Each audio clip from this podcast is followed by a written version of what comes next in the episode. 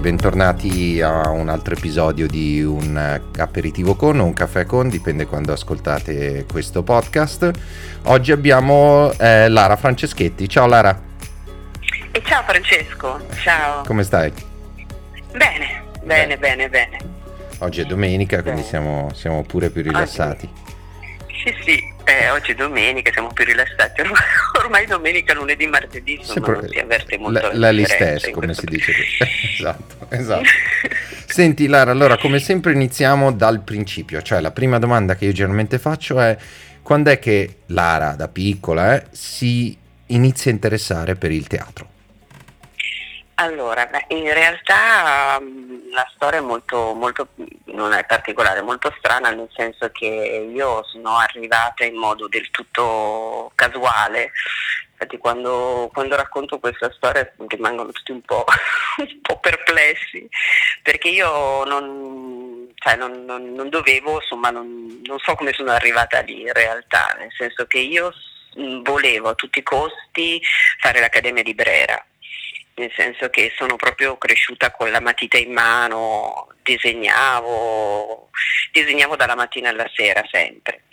Quindi quando ho finito il liceo sono andata per, eh, insomma, ad interessarmi per, per entrare a Brera, eh, avevo ovviamente contro tutta la famiglia e e poi ad un certo punto mi sono resa conto che per passare questo esame, no, per entrare in Brera, c'erano questi 15 giorni di esami con disegno architettonico, storia dell'arte, insomma cose complesse e nel contempo io avevo anche una passione per il diritto, quindi eh, se io fallivo nel mio esame per l'ingresso a Brera mi scadeva insomma questa iscrizione a giurisprudenza. E quindi alla fine ho optato per... Eh, per la giurisprudenza, e, però mi è rimasta no, questa cosa della, della, de, de, de, dell'arte, del poter, poter, dipingere, poter disegnare, quindi eh, ho iniziato a cercarmi un maestro di pittura mentre studiavo all'università. E cercando questo maestro di, di, di pittura, ovviamente internet eh, nel paleolitico non c'era, e, e, quindi sono incappata attraverso le pagine gialle ad una scuola di teatro e, e, non so come, non so perché ho telefonato.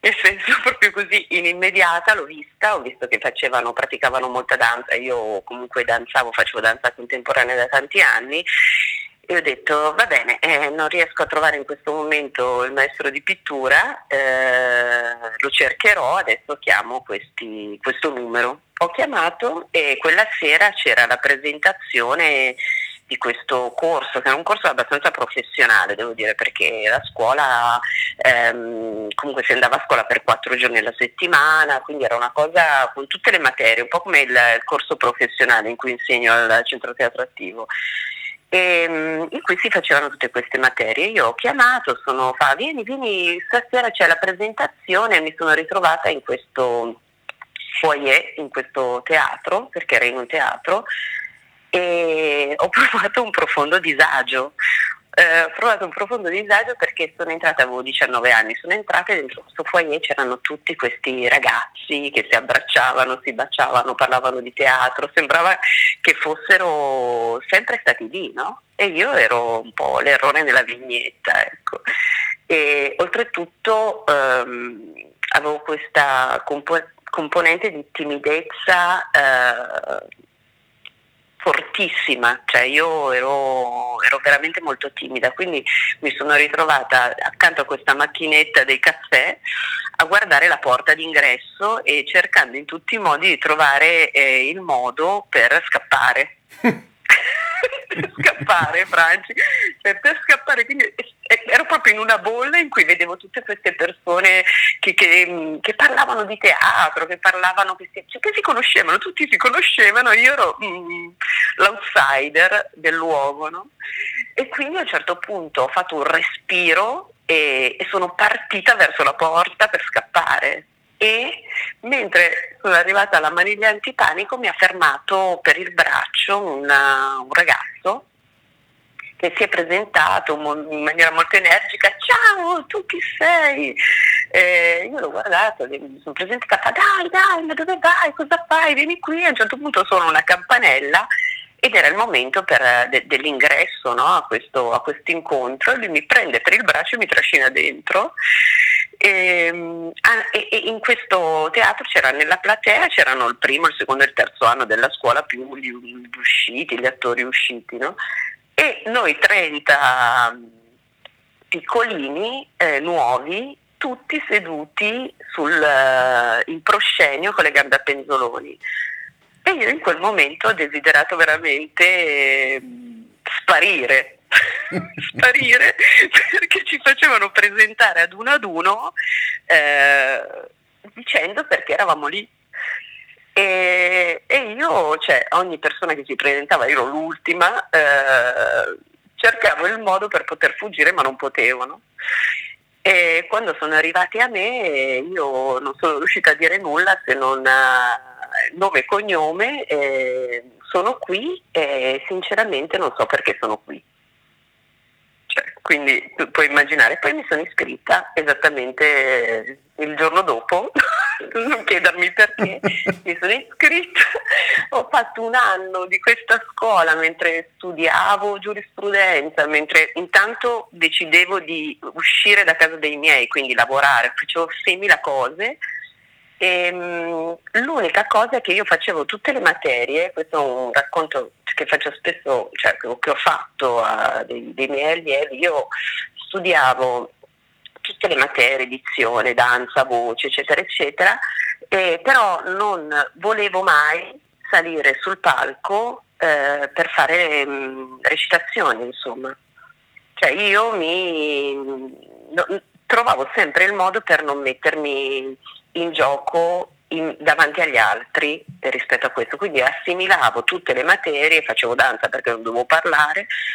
E um, alla fine di questo anno il regista ha costruito uno spettacolo, eravamo in 30, ha costruito 10 spettacoli identici per tre attori, eh, un, penso fosse un drammaturgo americano se non sbaglio, eh, che parlava di un'attrice molto timida eh, che non riusciva a fare l'attrice e che si sentiva proprio brutta, in, a disagio no? sul palcoscenico.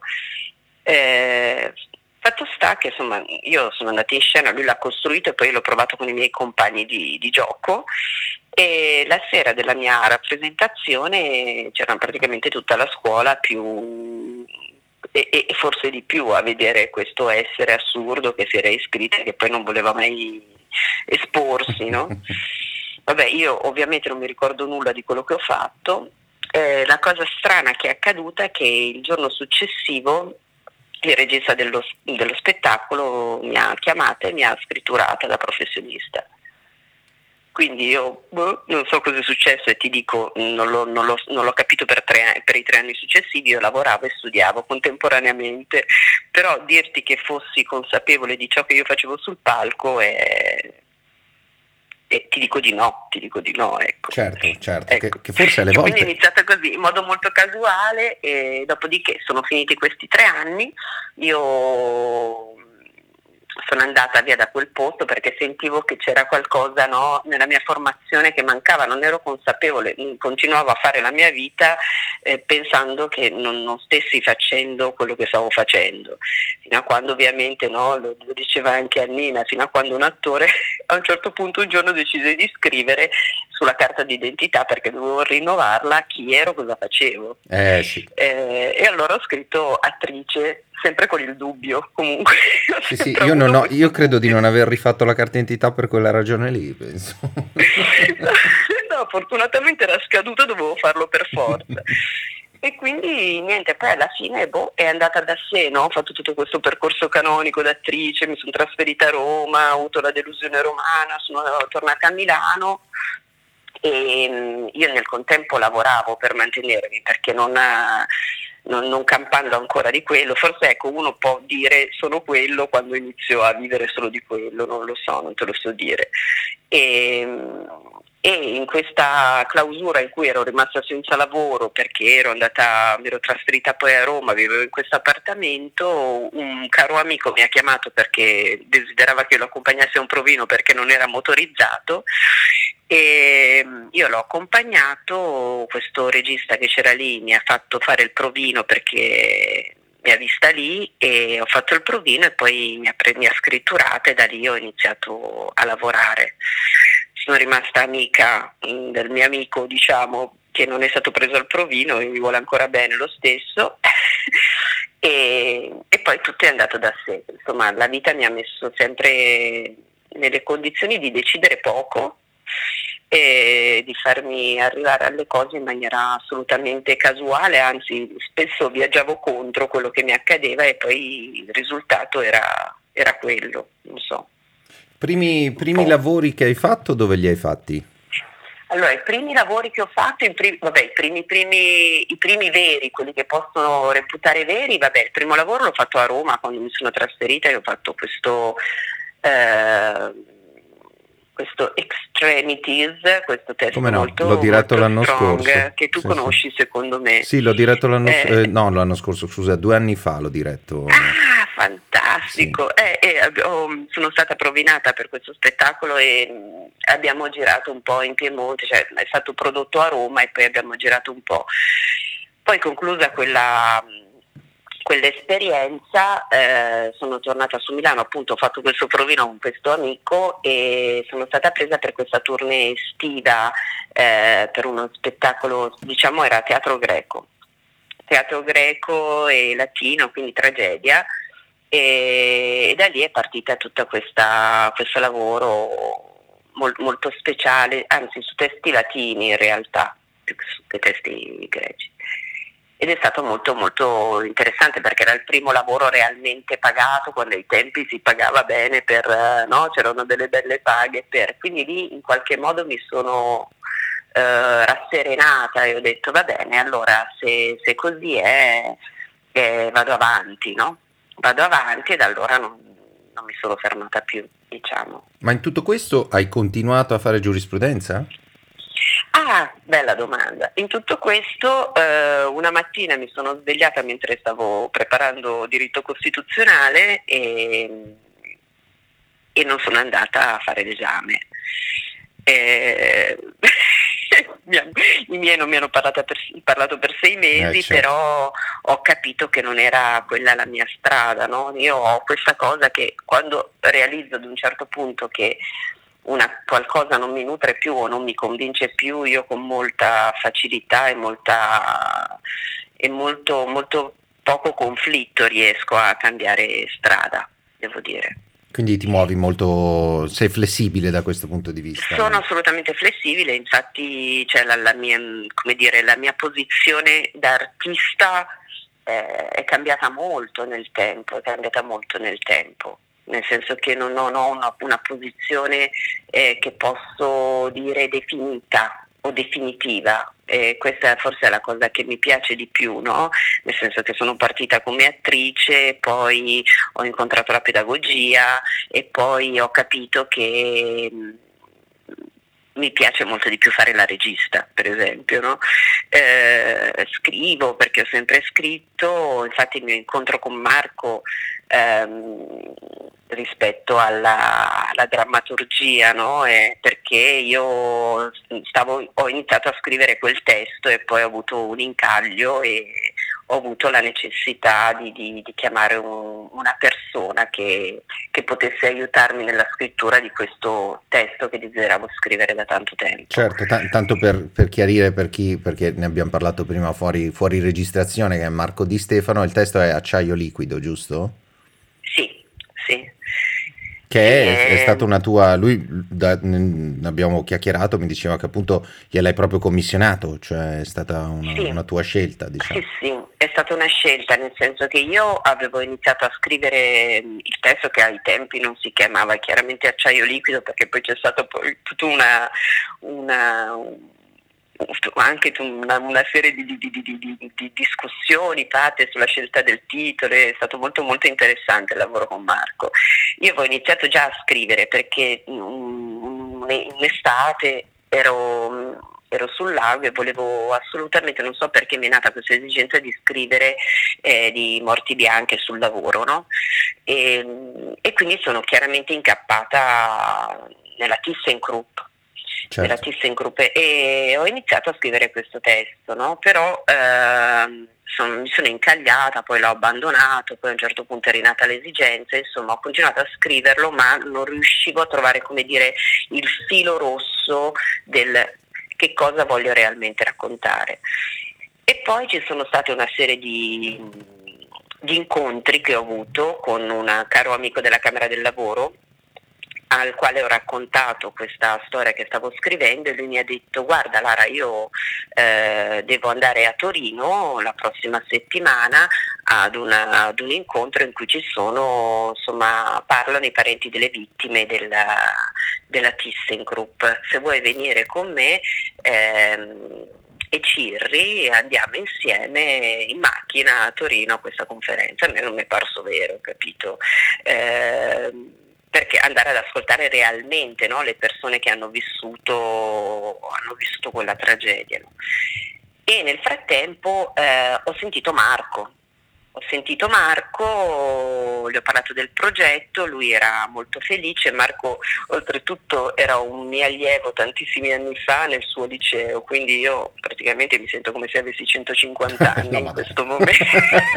in questo, mi, sembra, mi sembra veramente di essere la, la nonna e mh, mm, ero, ero, giovane perché ho insegnato anche a, ad insegnare giovane al, CTA, poi magari dopo ti, ti, racconto, ti, racconto, come, perché è stato veramente un caso anche quello, la mia vita è un po' a caso, ecco, diciamola così, le cose avvengono un po' così da sole. E, mh, mm, e gli ho detto Marco io adesso parto, vado a Torino, vado a intervistare un po' di persone, creo dei contatti perché voglio, voglio notizie eh, non prese da internet, voglio entrare in relazione, voglio fare uno studio approfondito di questo, di questo argomento. Insomma io sono partita con questi viaggi eh, per Torino ho intervistato la, il superstite della tragedia, i parenti, eccetera, eccetera, e ogni volta che io tornavo da Torino chiamavo Marco e dicevo Marco, tutto quello che stiamo scrivendo non basta, io più, cioè, le, le, notizie che mi arrivano sono talmente contraddittorie, cioè, nel senso che vabbè, c'è il fatto in sé eh, che, che, la tragedia ThyssenKrupp, no? dalla quale non si può scappare, però ci sono troppe persone coinvolte, no? Troppe, troppe, cose che eh, si contraddicono ogni volta che io parlo con una persona. E infatti poi mh, la, il testo ha cambiato struttura, è diventato una struttura di cinque blocchi in cui io avevo il desiderio di mettere dentro tutti, eh, quindi dai parenti delle vittime alle vittime stesse ai, alle persone che sono state poi cioè denunciate per il fatto, cioè i manager che, preso, che, non hanno preso le decisioni opportune per mettere in sicurezza lo stabilimento.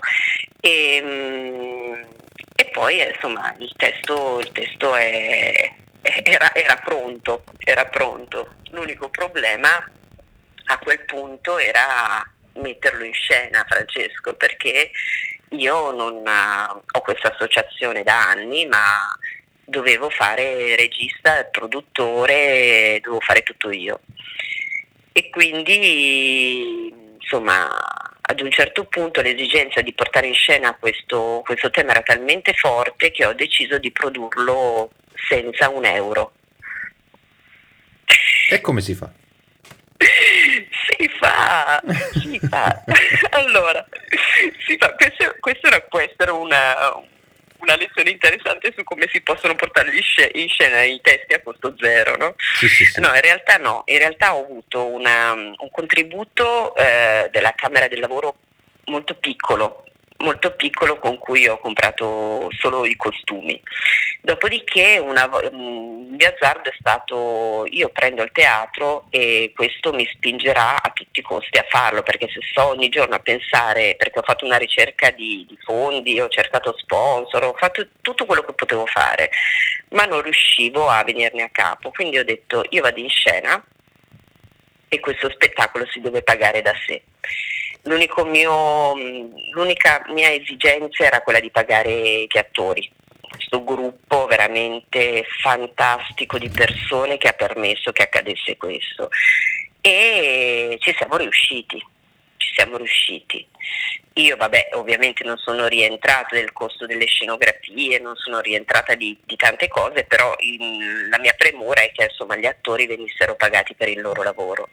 Devo dire che questo progetto, grazie a Marco, grazie alle persone che insomma, sono state coinvolte, è, è come esploso tra le mie mani. Eh, tanto più che ti dico la verità, io ci lavoravo gli anni non te li racconto da quanti anni ci lavoravo, però nel momento in cui alla prima ehm, tutto è finito, io so, sono rimasta come sospesa, come se tutte le informazioni, tutti i viaggi, tutto il lavoro che c'era dietro eh, fosse, fosse grande rispetto poi a quella cosa che è accaduta, che in realtà però ha, ha generato pub- nel pubblico ciò che io desideravo generasse. Quindi ho trovato il filo rosso con acciaio liquido, cioè volevo creare un dubbio e ce l'ho fatta, insomma.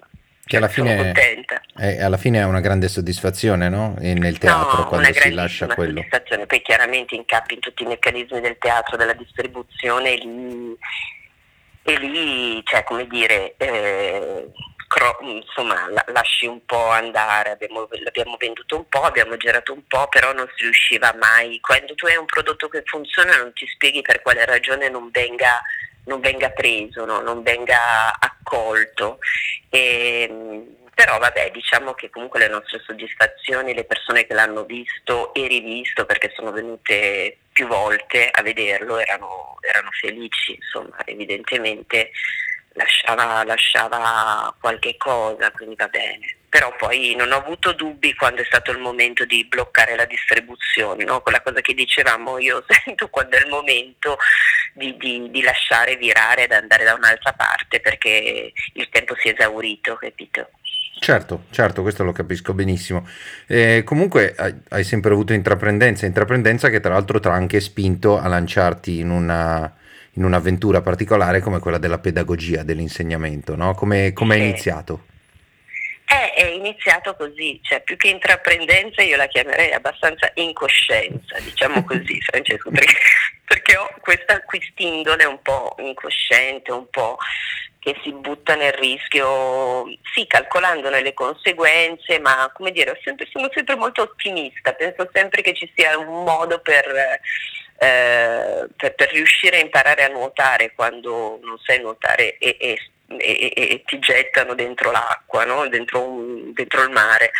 E quindi io ero in tournée, ero in tournée con, un, con de, alcuni colleghi e a un certo punto questo mio collega mi dice, ma tipo avevo 25 anni, mi dice guarda Lara, io insegno in questa scuola, si chiama CTA, io devo partire in tournée con Atir, eh, vabbè che per chi non lo sapesse ci ascolta è una, una, una, compagnia milanese molto che in auge da, da molti anni e mi dice quindi ho bisogno di una sostituzione e io chiaramente l'ho guardato e ho riso, no?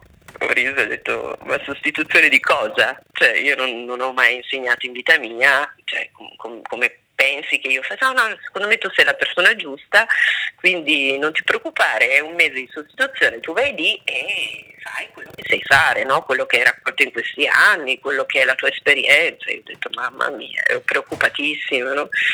Vabbè, fatto sta che io ho fatto questo mese di, di laboratorio su Amleto, lavorando però su meccanismi, sui meccanismi della follia.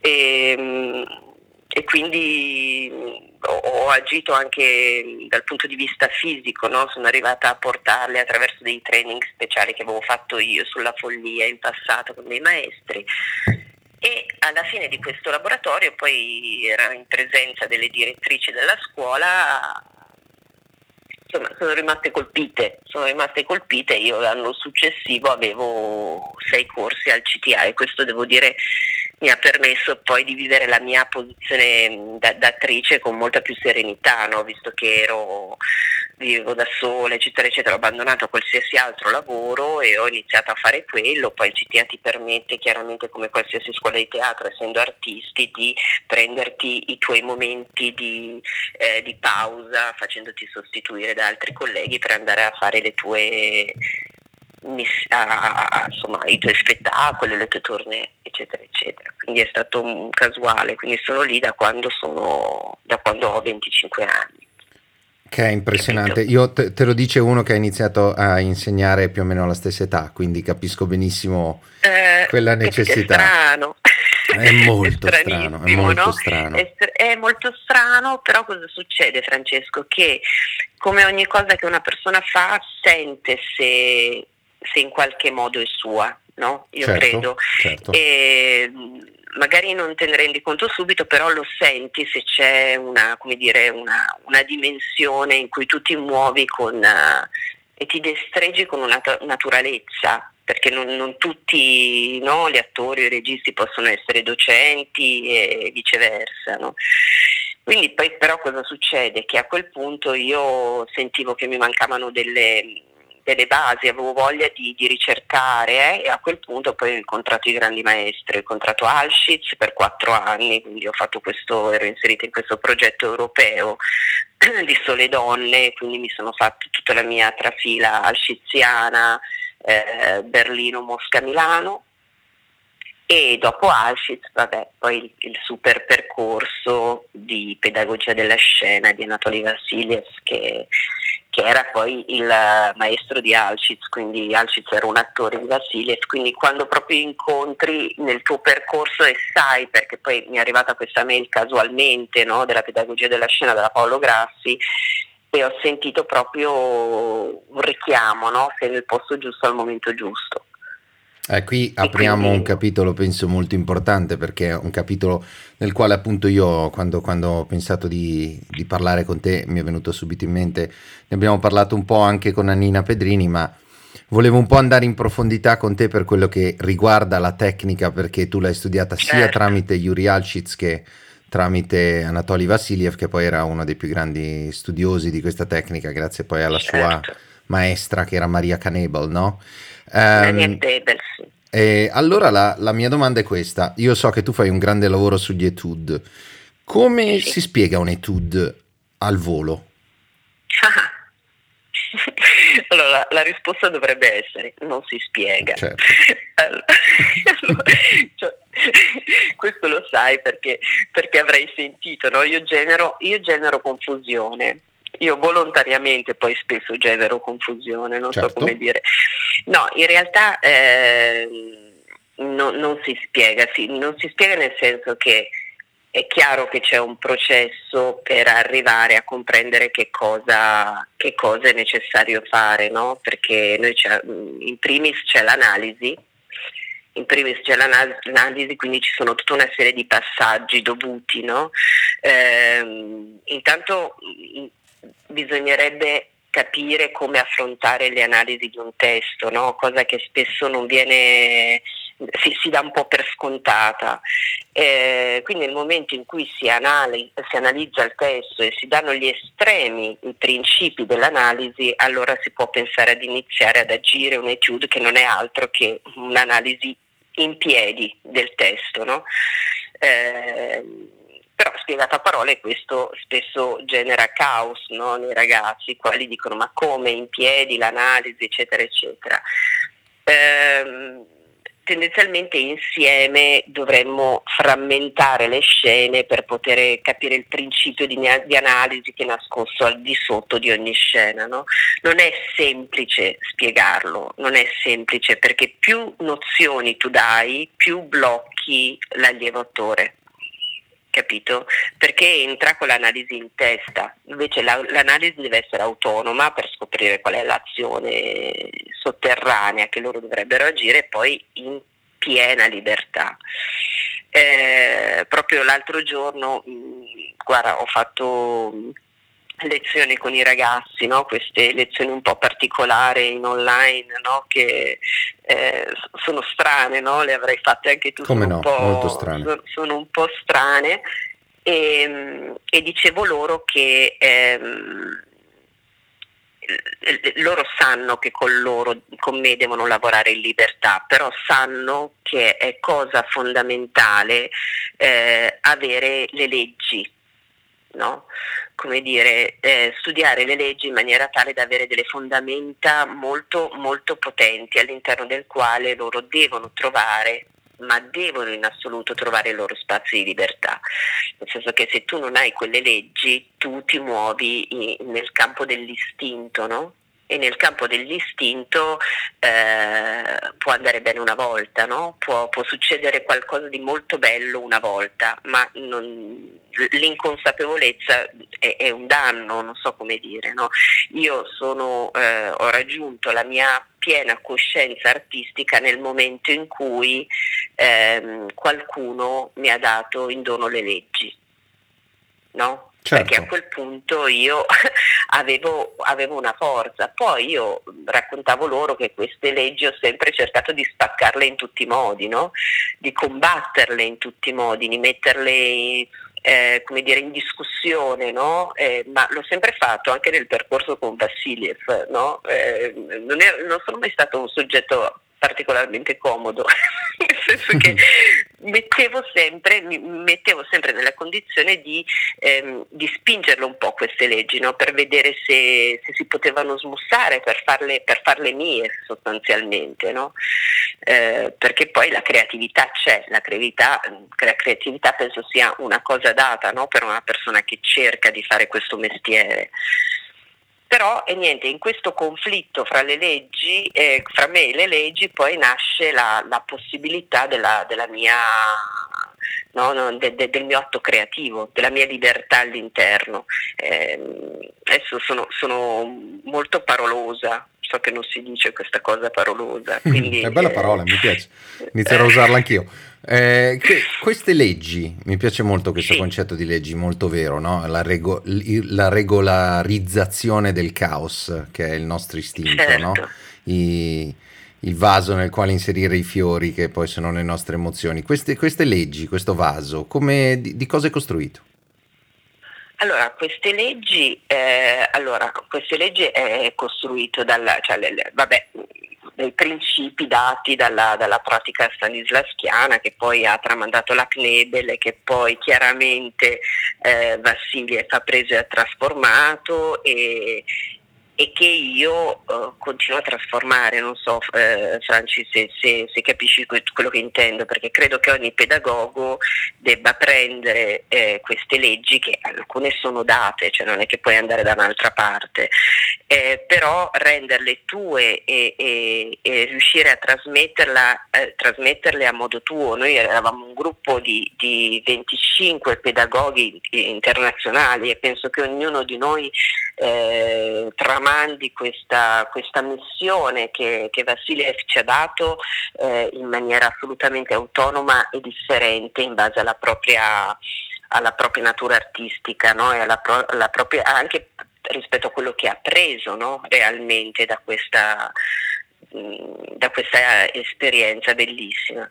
E, ehm, io quando mi ha preso, adesso faccio un pesce teatrale, quando mi ha preso mi sentivo importante perché sentivo che lui aveva preso tipo 30, 25, 30 medici del teatro, non so come dire. Sì, no? 30 Persone specialisti, pot- certo, sì, sì. 30 specialisti medici che potessero innestare dal principio una, le basi sopra le quali gli attori avrebbero potuto lavorare no? per trovare la loro libertà.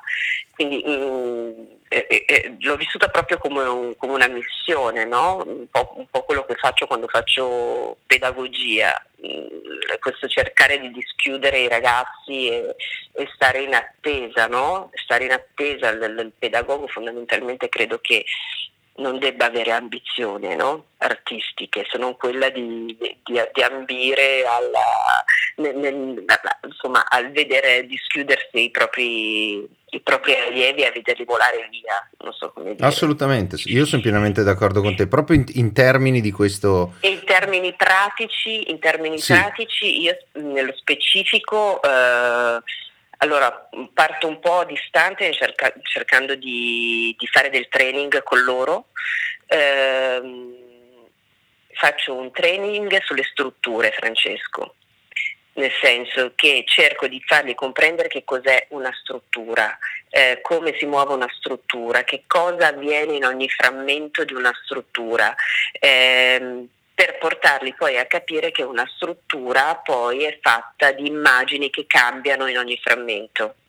Ok. Capito? Mm-hmm. Cioè parto dal corpo in qualche modo eh, per non riempirli di, ne- di nozioni teoriche.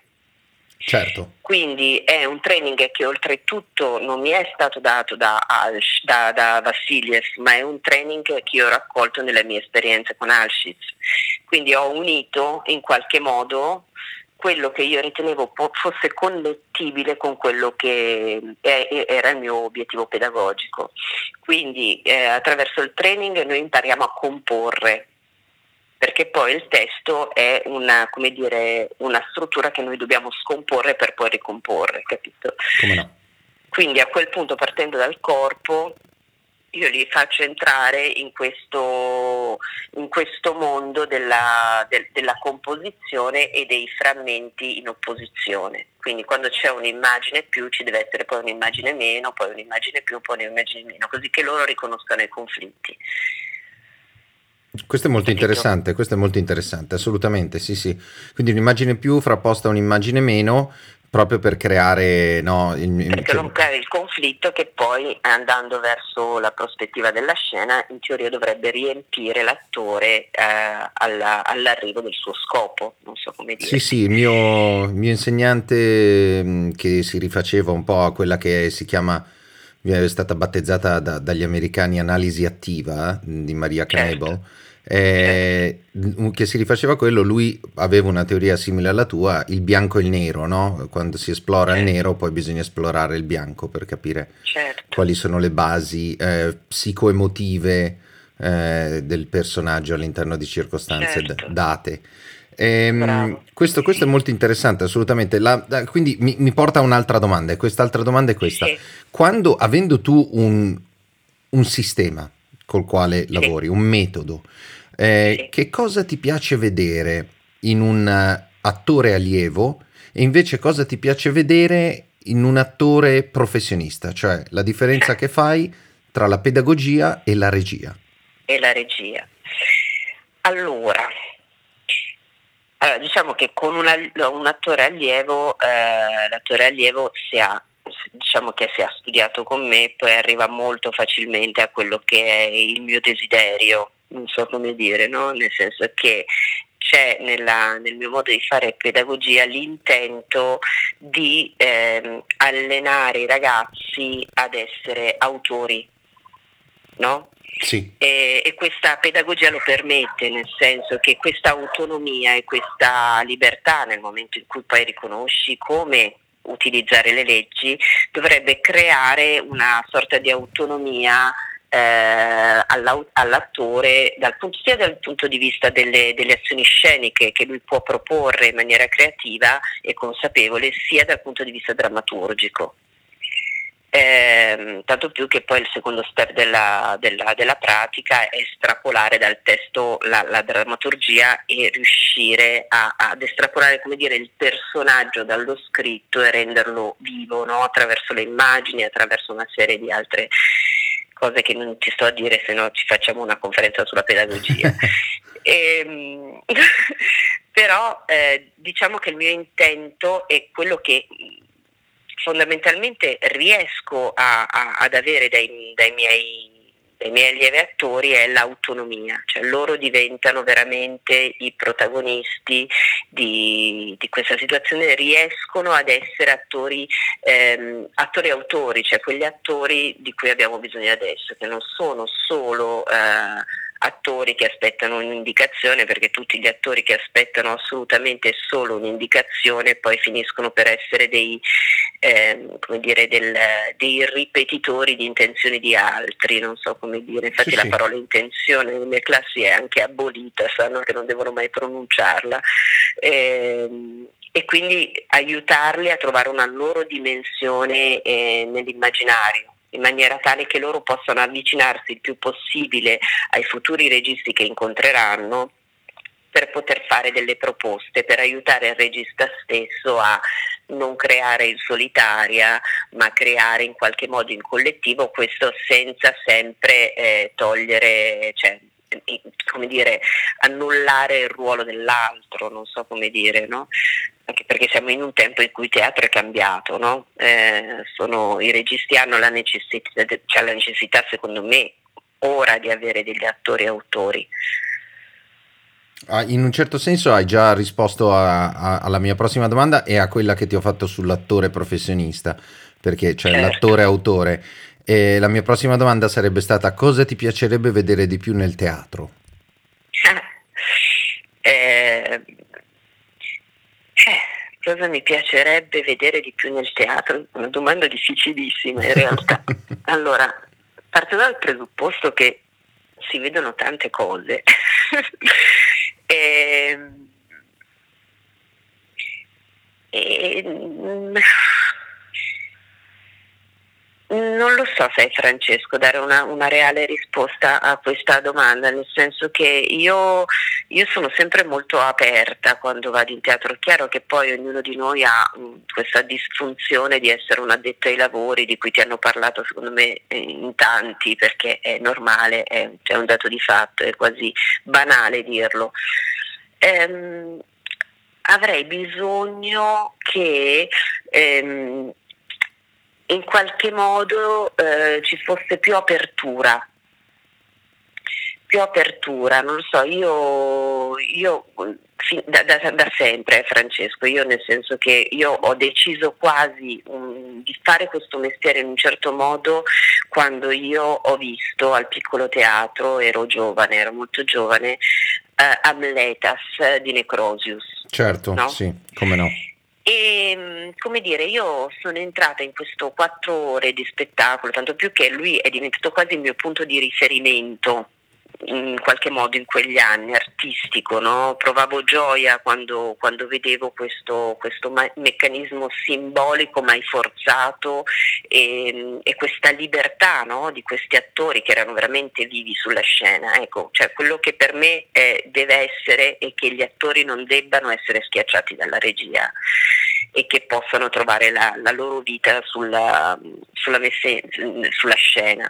Ma ecco, forse questo, questo, momento è anche importante perché vediamo, passano tutti questi link no, di spettacoli esteri sì. che arrivano, no, che in qualche modo possono essere utili per, eh, eh, per, noi, per gli attori soprattutto. Vedo tante cose in teatro, non, tan- non, tutte mi convincono, ti dico la verità. Io ho sempre bisogno di, ehm, di, di vedere cose che, che, rendano gli attori liberi e che mi mandino e che mi creino un dubbio, cioè che mi creino delle domande. Sì, che ti lasciano con delle eh, domande piuttosto che, che, che con delle risposte. Che mi lasciano con un dubbio, mi lasciano sì. con un dubbio. Sì, che non è un dubbio artistico, no? è una domanda, una, una domanda da portarmi a casa. Se riescono a coinvolgermi in questo, allora io mi sospendo e dico ok. Poi il tempo della, eh, dell'analisi di quello che mi è piaciuto o non mi è piaciuto avverrà dopo, no? Eh, quello che non posso vedere è il pressapochismo, cioè le, le, cose, le, cose, fatte perché si devono fare, questa, questa come dire, bulimia dell'andare in scena, di fare, no, non credo ai registi che, mm, che, che formano spettacoli troppo vicini l'uno all'altro. Sì, perché sembrano produzioni in catena, genere lingotto sembrano della Fiat. produzioni in catena. Io sì, penso sì. che uno spettacolo debba, debba, nascere sempre da una grossa, da una grande esigenza e, e credo anche che, che debba essere mh, fatto con molta cura e attraverso una lunga ricerca.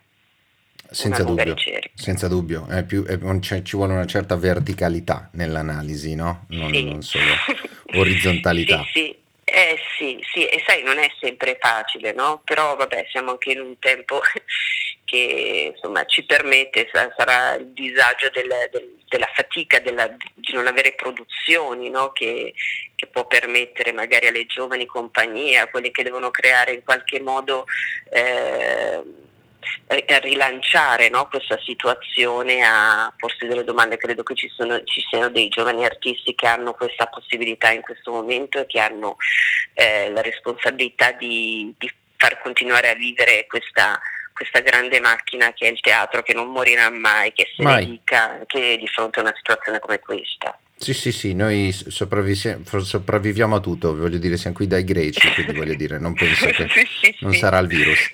Eh, esatto. In conclusione ti faccio la domanda che faccio a tutti, cioè in tempo di quarantena ci consigli il titolo di un libro e un film?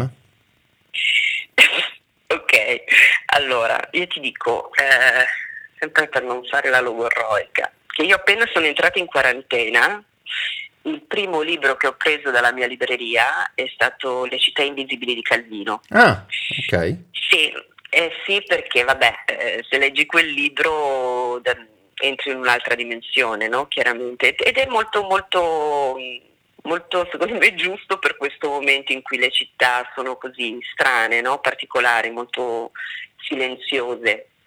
Eh, poi vabbè, eh, un altro libro che sto finendo di leggere, eh, questo faccio un salto nel passato, nel passato perché questo libro me, me lo regalò nel 97, quindi eh, nel 97 la, il ragazzo con cui andai in, scena, andai in, scena per la prima volta e io non l'ho mai letto, uh. cioè nel senso che l'ho aperto quando me l'ha regalato con una dedica meravigliosa, e però non riuscivo a leggerlo. E, e, tutti gli anni passavo davanti alla libreria, lo vedevo e dicevo devo leggerlo questo libro, devo leggerlo, intanto sono passati, tipo non li conto gli anni, ma sono passati un po' di anni, ed è Opinioni di un clown di Henrik Ball e ti ah, dico, è molto bello, parla di, questa, di questo artista eh, eh, tedesco, eh, appena finita la guerra, quindi parte che lui, cioè, questo desiderio da piccolo rinasce quando ancora c'era, c'era, questa condizione ed è un bel libro, mh, mm, assolutamente un bel libro, l'opinione di un clown, è un clown che eh, insomma, non perde mai la fede anche di fronte a, al, insomma, a, al fatto che non riesca a fare più il suo mestiere come, come lui vorrebbe, come è stato in passato. Eh, mai perdere la speranza. Molto interessante, questo è molto interessante. Molto, e per quanto riguarda il film? Um, aspetta che ora, ora, te lo dico. Allora, io faccio un gran casino con i titoli, però si chiama ehm, Collateral Beauty. Ah, allora, molto bello. Sembra una cosa strana, nel senso che io non ti cito un film super impegnato, ti cito Collateral Beauty, che è un film che ho visto tipo due giorni fa su Netflix. Sì. Eh, che mi è piaciuto molto, eh, nonostante il protagonista è sia Will Smith che io non, non amo. Sì. Eh, però eh, mi ha fatto, cioè, eh, insomma è una storia molto particolare, non, non, non, non, la racconto però parte da un dolore uh-huh. e, e, e, finisce e che ti dà una dimensione molto leggera di quante possibilità ci sono di fronte a, a un evento brutto che ti possano con, far continuare a vivere in modo, in modo leggero. E sono uscita da questo film con una sorta di sensazione di, di speranza e di possibilità che intorno a noi ci sia sempre qualcosa da, da, prendere per poter andare avanti e reagire ad ogni cosa, capito? E, ne, e, e mh, mm, ognuno sa quanto ne abbiamo bisogno in questo momento. Eh, esatto.